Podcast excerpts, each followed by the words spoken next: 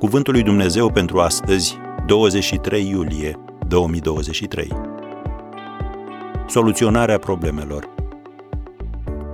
Cu Dumnezeul meu sar peste un zid întărit.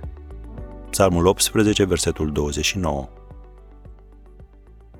Pastorul, conferențiarul și autorul John Maxwell scria Când te întâlnești cu o problemă față în față, cum reacționezi? O ignori și sper că va dispărea? Te simți neputincios în privința rezolvării ei?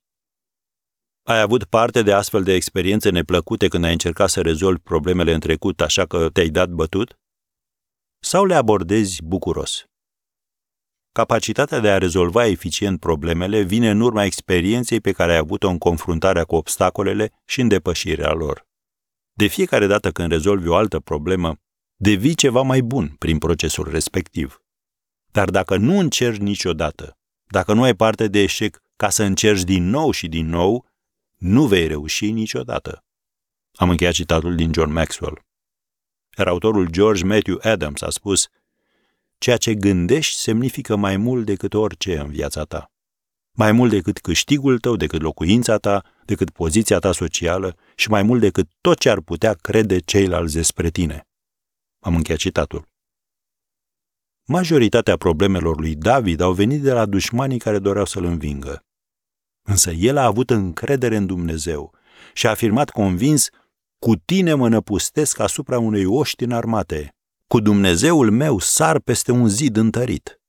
Psalmul 18, versetul 29. Pentru a-ți îmbunătăți capacitatea de a soluționa problemele, fă următoarele lucruri. 1. Găsește strategia potrivită. Uneori ne este greu să rezolvăm problema pentru că nu știm cum să o abordăm. Eu îți sugerez următorii pași. Alocă timp suficient ca să descoperi care este adevărata problemă, află cum au rezolvat alții probleme similare, nu încerca să rezolvi problema de unul singur, lasă-i pe ceilalți să te ajute și concentrează-te ca să găsești cât mai multe soluții. Așadar, pune în aplicare cea mai bună soluție. Și un al doilea lucru pe care l-ai de făcut, înconjură-te cu persoane înțelepte. Pentru că Biblia afirmă în Proverbele 13, versetul 20, Cine umblă cu înțelepții se face înțelept. Așadar, fii înțelept azi.